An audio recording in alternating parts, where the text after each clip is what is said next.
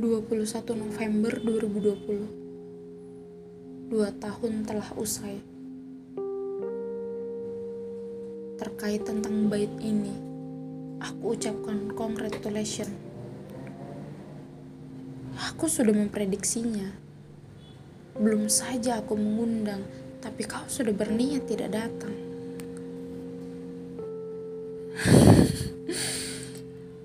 Maaf atas kelupaanku bahwa kau terlampau nyaman terpenjara di ruang lembab tanpa oksigen itu.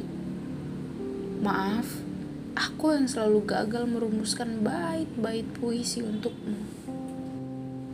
Sekosong tentang kenang yang kau titip pada orang.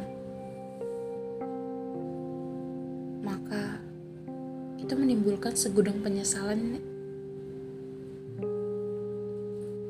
Penyesalanku menjadi benihmu.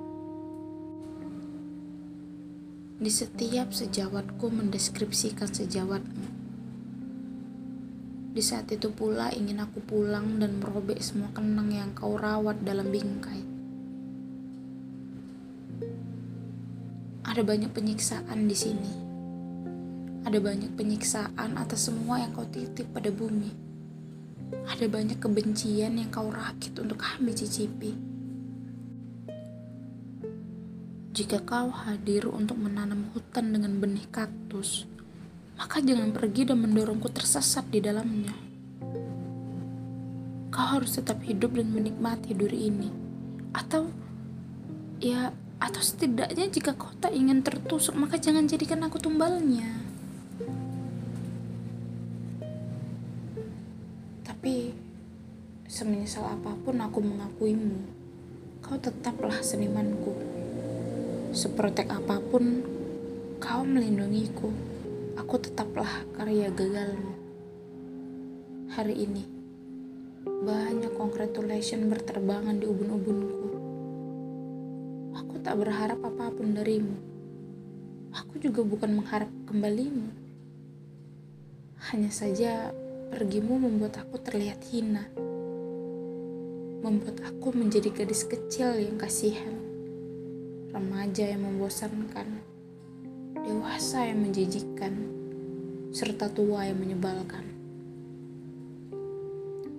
Aku memang tidak bisa memilih di rahim mana aku tumbuh dan dari benih siapa aku dibentuk. Tapi aku tetap memiliki hak atas diriku, baik untuk berdamai denganmu dan tetap membenci diriku, atau bahkan aku membencimu dan juga membenci diriku.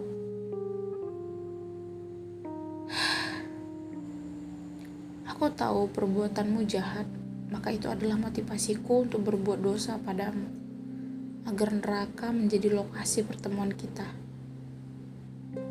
Walau pada saat itu kita tak saling menyapa. Aku menulis bait ini untuk mengingat bahwa aku pernah membencimu sampai kepada wisudahku, atau bahkan hari akhirku. Maafkan aku, Ayah.